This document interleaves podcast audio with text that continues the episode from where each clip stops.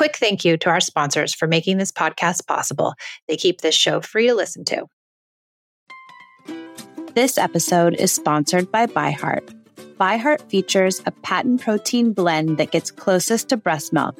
Their formula includes the most abundant protein, alpha lac, found in breast milk, as well as lactoferrin, the number one protein found in colostrum.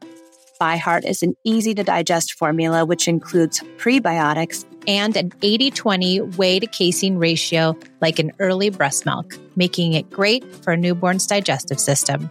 ByHeart is the only US made infant formula made with certified clean ingredients, including organic, grass fed, whole milk, not skim. What it doesn't have is soy, corn syrup, GMOs, or palm oil. Curious about ByHeart? Redeem your welcome offer at byheart.com forward slash podcast. Use code PEACE for a limited time. Additional terms and conditions apply. When our kids are born, we have expectations as to how our family will interact. What we certainly aren't ready for are the struggles we encounter with the people we love the most. We are here for the parent who feels like they've tried it all, for the parent who feels like they have to yell to be heard, for the parent who is tired of timeouts and kids fighting all day. We are here for you. We believe when parents feel supported and heard, they are able to come to parenting more centered. We offer tools to navigate the messiness of life with kids. We are Peace in Parenting. Hey guys, we're back for another episode of the Peace in Parenting podcast. I'm Gemma and I'm here with Michelle. Hi, Gemma. How are you doing today? What's going well? What's going well? We took the kids and the dog on like a three mile hike yesterday, and everyone was so exhausted that bedtime was so easy. Love that. Bedtime for the dog, too. oh my gosh. Yeah, he didn't move for like eight hours. What's going well for you? I actually kind of the similar. I, I've been getting up every morning and hiking at like 6:30 in the morning before people get up. Oh, been kind of incredible. I've just sneak out, go hiking, and it's so beautiful and cool and nice because we're having like 100 degree weather here. Yeah. And it's been lovely just to get away. And I think it's nice to have the morning to yourself. It feels like you had a little you time, you know? I engage with them a bit better because I've taken care of myself. Yeah. I always have that conflict. Like, do I sleep for 20 more minutes or do I go do something? I know, you know, I've really been trying also to go to bed early Oh yeah. It's been working because I've been getting up early. So by nine, I'm exhausted, you know, like the dog. and so using that tactic on myself. It's so good. I love it.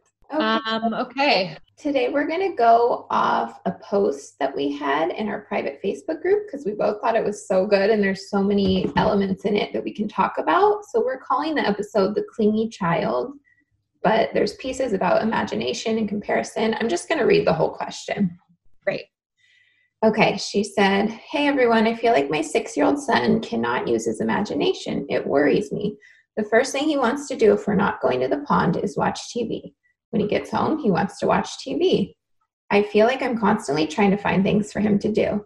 I think of myself at this age, and firstly, my parents did not play with me at all. I was on my own and I had an amazing imagination and would play for hours on end. Maybe I should stop comparing, but I feel like at six, he should be able to figure a few things out to play.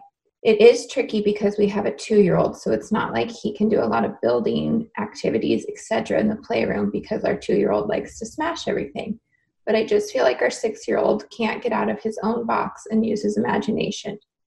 I want him to be lost in his world of imagination. Does anyone struggle with this? I don't know what else I need to do to encourage him.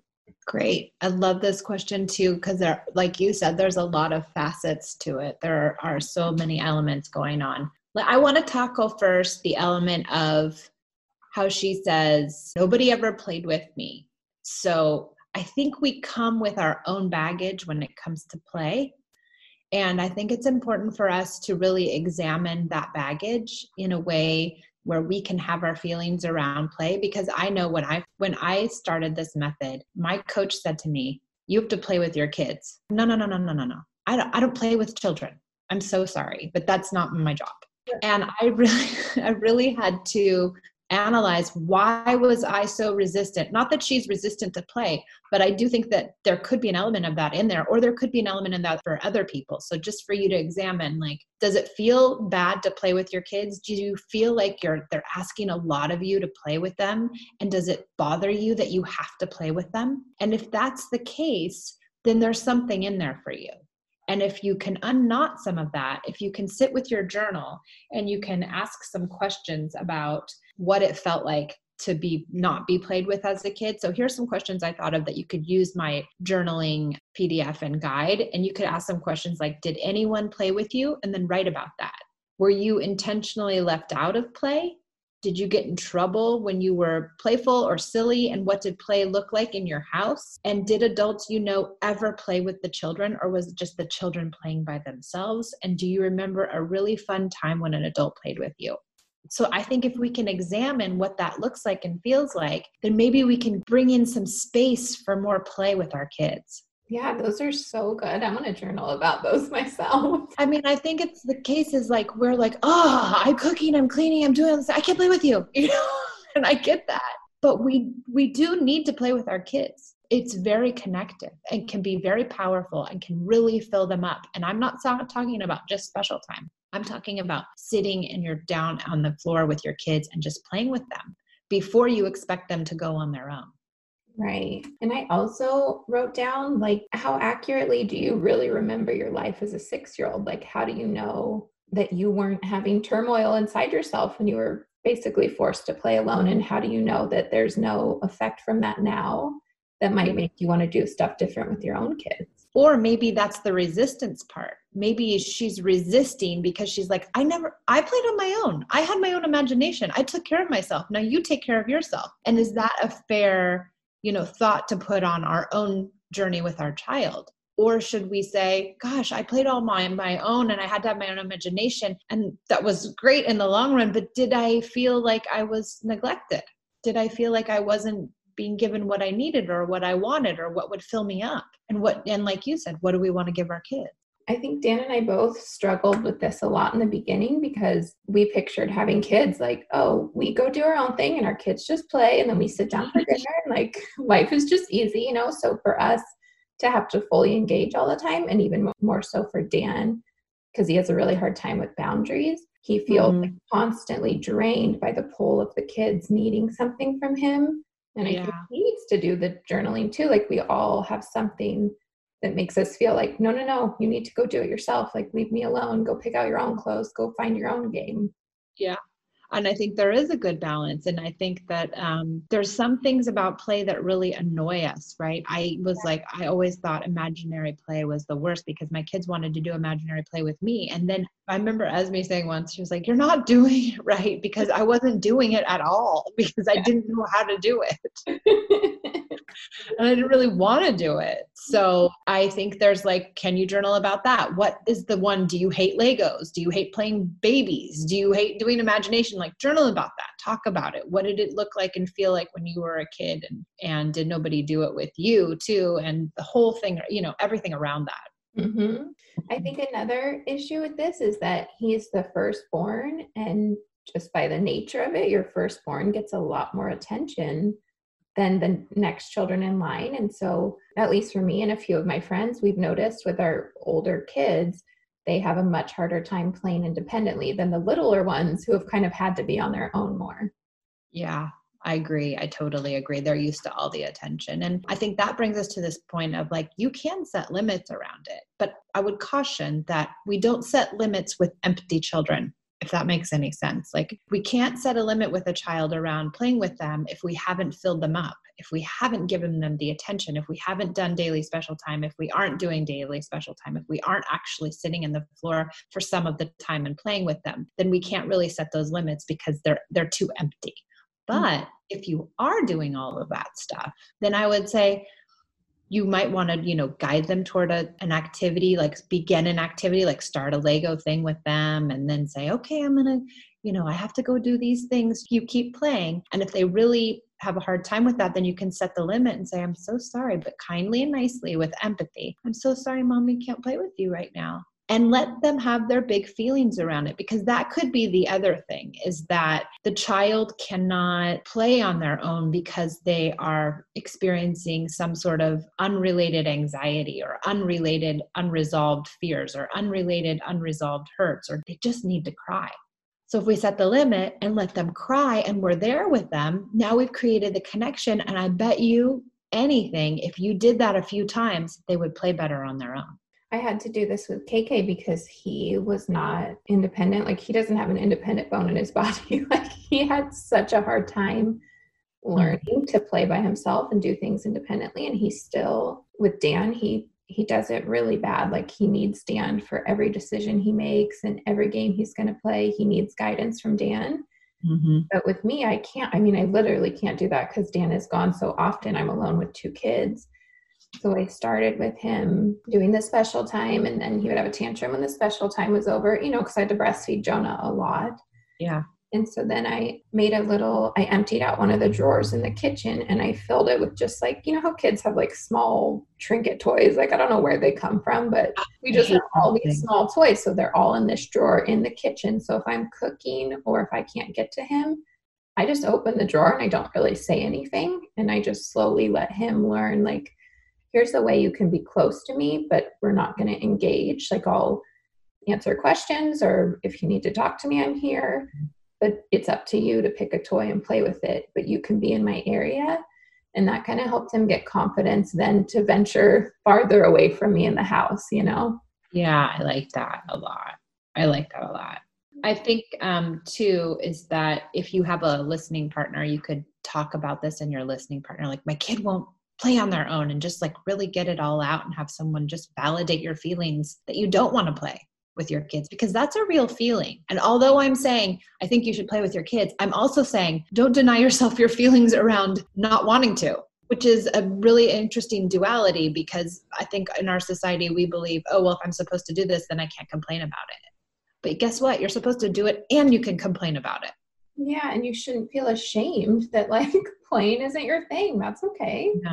She's no. really good at something else. All of us that don't really want to play probably do awesome in a different parenting area yeah i'm definitely not a player and that is my definitely not my thing but i've you know i have to say though i've taught myself and i'm so much better now mm-hmm. and now that my kids don't even want to play anymore but, um, but I do still play with my little one a, a, lot and and it's totally changed our relationship. I remember when she was young, we would wrestle every single day and every time during the wrestling I'd be like, "Oh my gosh, if I have to wrestle one more day, I might lose my mind," you know? and I would go to my listening partner and really complain about it and it would make me feel better. hmm Definitely did.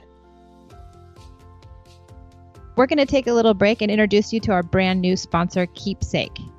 You know those moms who have all the beautiful pictures and the amazing baby books? I always wished I would have one of those, but I never did. This great new app, Qeepsake, organizes all your baby pictures. They even text you each night with something to remind you about your child. Qeepsake with a Q is our new episode partner, and they'll help us with putting our beautiful baby book together. Qeepsake is the easiest way to capture, preserve, and cherish memories of your kids, especially while they're still young. Qeepsake will text you questions about your child, and your answers will be saved to a journal. You can also save spontaneous messages, photos, and milestones. Qeepsake will turn them into a beautiful baby book with everything nicely in order with just the click of a button. With Qeepsake, you can build your baby book as life happens, making sure all memories are captured and preserved as long as you have your phone at hand. Sign up for Qeepsake for free at qeepsake.co forward slash peace. Pronounce keepsake. Note it's co, not com. That's qeepsake. Q E E P S A K E, like keepsake, but with a Q. So go to qeepsake.co forward slash peace and sign up for free the other thing is that there's some good um, books around play playful parenting and the art of roughhousing and both of those have great ideas on like how to play with your kids and they're very informative i really like those two books yeah um, the other thing i was going to say about having a younger sibling because we had the same thing that she talked about with Jonah, where he would destroy everything Caleb built if I wasn't there on the floor regulating, you know? Yeah. And so I modeled to Caleb, like I would build my own tower, and of course, Jonah would destroy it, and I would get really silly and show him like, oh my goodness, Jonah wrecked my tower. And we nicknamed him Joeeza when he was in destroyer hmm. mode and it became like a game. And then I taught Caleb language to help Jonah. Like I would hand Jonah a block and be like, hey Joe, could you put this one here? And so just from Caleb watching, I never really said like do this, do that. You know, I would just sit with Caleb when he was upset if his stuff got ruined. But I showed him a different way to react, if that makes sense. Yeah, that totally makes sense. It's good modeling, right? Because they're watching. Yeah. Yeah, I mean, he like has taught Jonah so much about Legos and he's really patient with him and Jonah will like get frustrated and throw the Legos all over the room and Caleb's so patient and he'll be like, What can I help you with, Joe? You know. Sweet boy.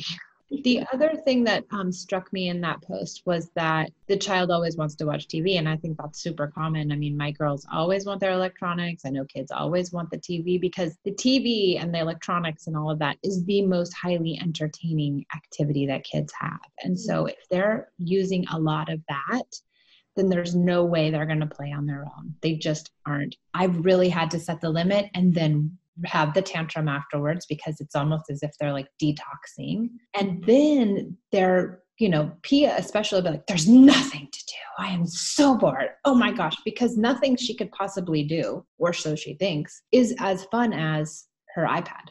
Mm-hmm. And I've just had to say, I I understand. I know you don't want to turn it off. It's really super fun. I get it. But we have to. And she'll say, You don't understand. If you understood, then you would let me do it.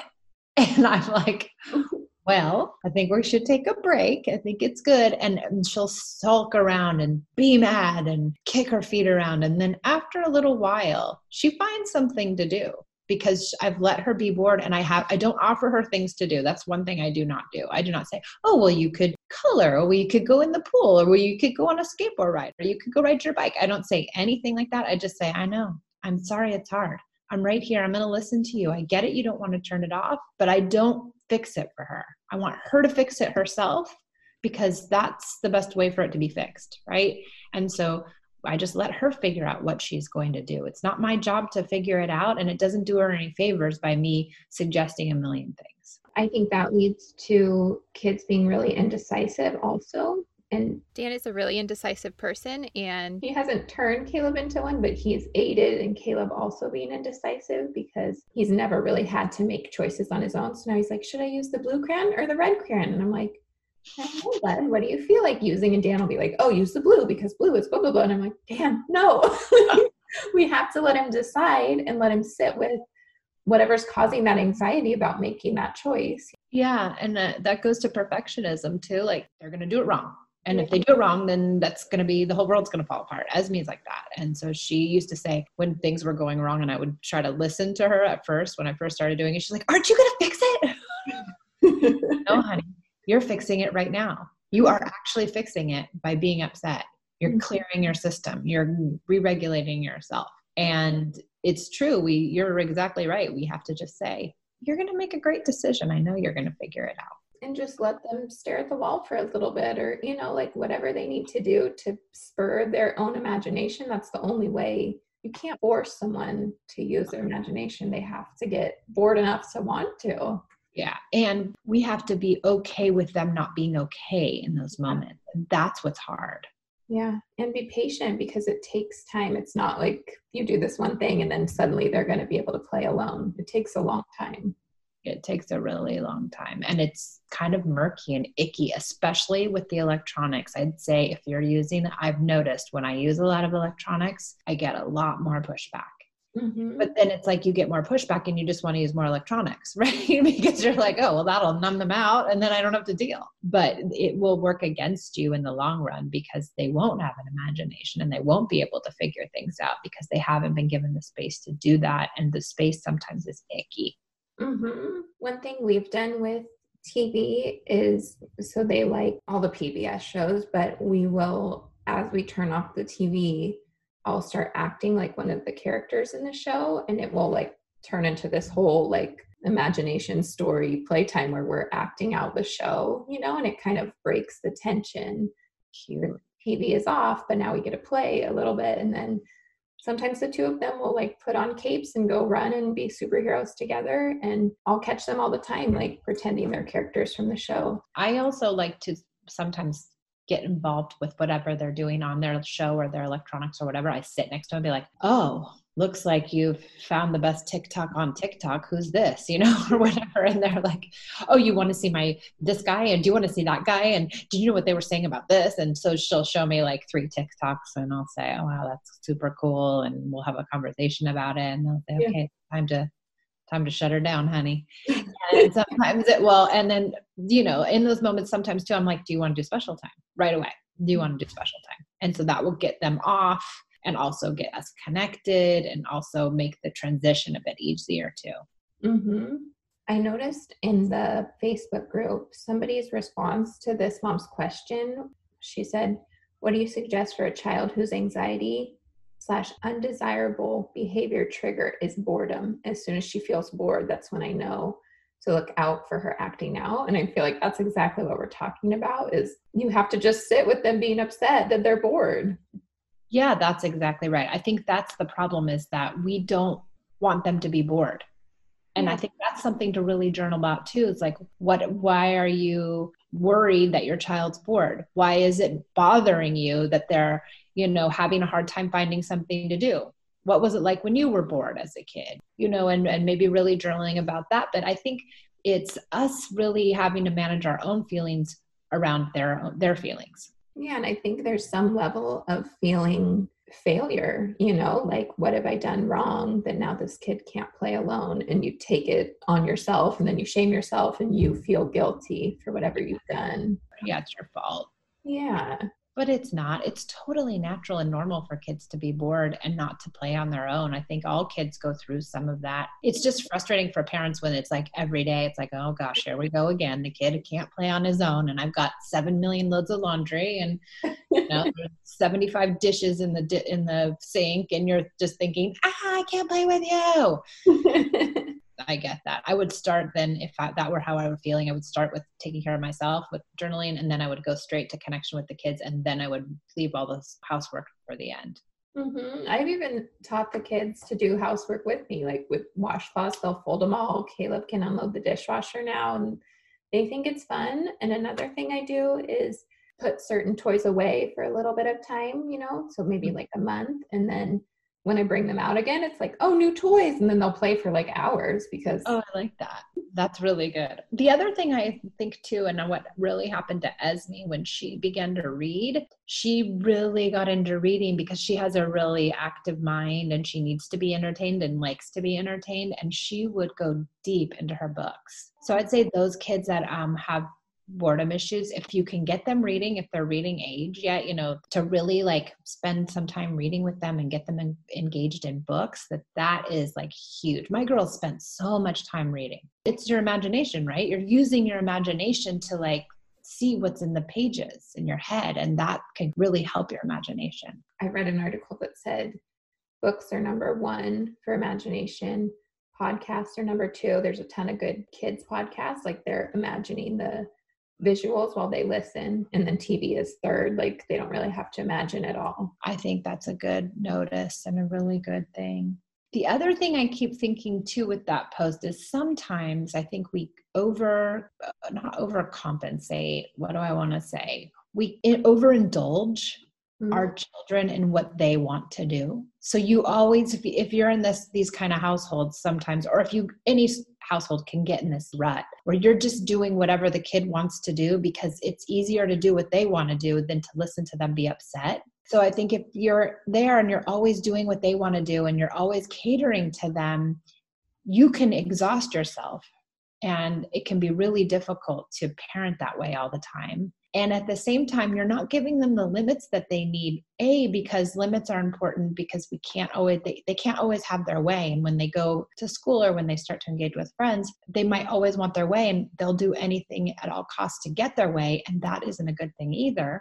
So we just really want to be able to set limits where we need to and say, I can't, I'm sorry, no, I'm not going to play with you, or we can't do that, or there won't be electronics, or whatever the case may be. But just making sure that we're not always catering to their every women, that we're using our limits where we need to in kind, empathic ways to create opportunities for them also to download their feelings.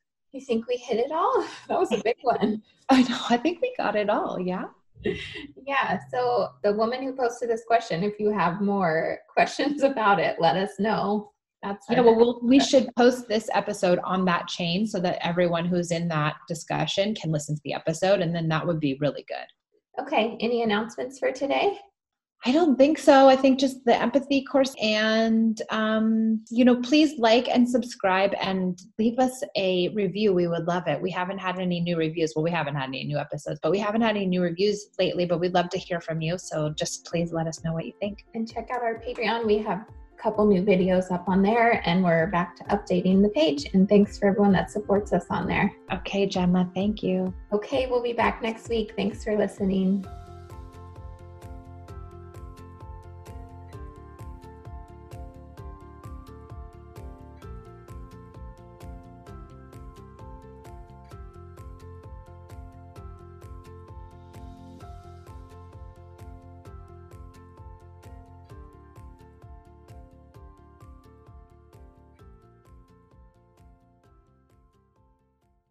You know how to book flights and hotels. All you're missing is a tool to plan the travel experiences you'll have once you arrive. That's why you need Viator. Book guided tours, excursions, and more in one place. There are over 300,000 travel experiences to choose from, so you can find something for everyone. And Viator offers free cancellation and 24 7 customer support for worry free travel. Download the Viator app now and use code Viator10 for 10% off your first booking in the app. Find travel experiences for you. Do more with Viator.